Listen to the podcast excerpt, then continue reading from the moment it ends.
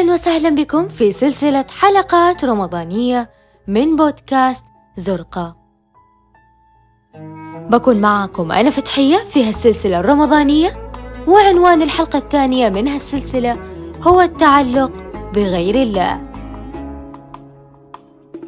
بداية كم شخص بحياتك أنت متعلق فيه؟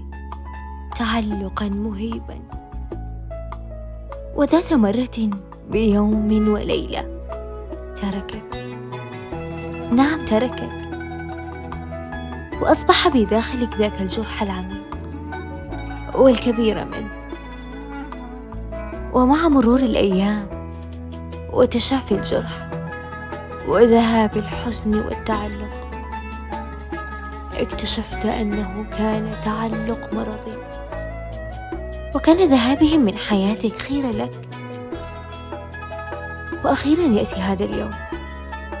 اليوم الذي تقول فيه يا الله. الحمد لله وأنت أخرجتهم من حياتي وقتها. أتعلم لماذا الله أخرجهم من حياتك؟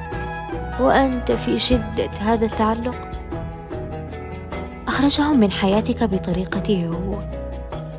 لأنه يعلم بأنك أنت لن تستطيع على إخراجهم.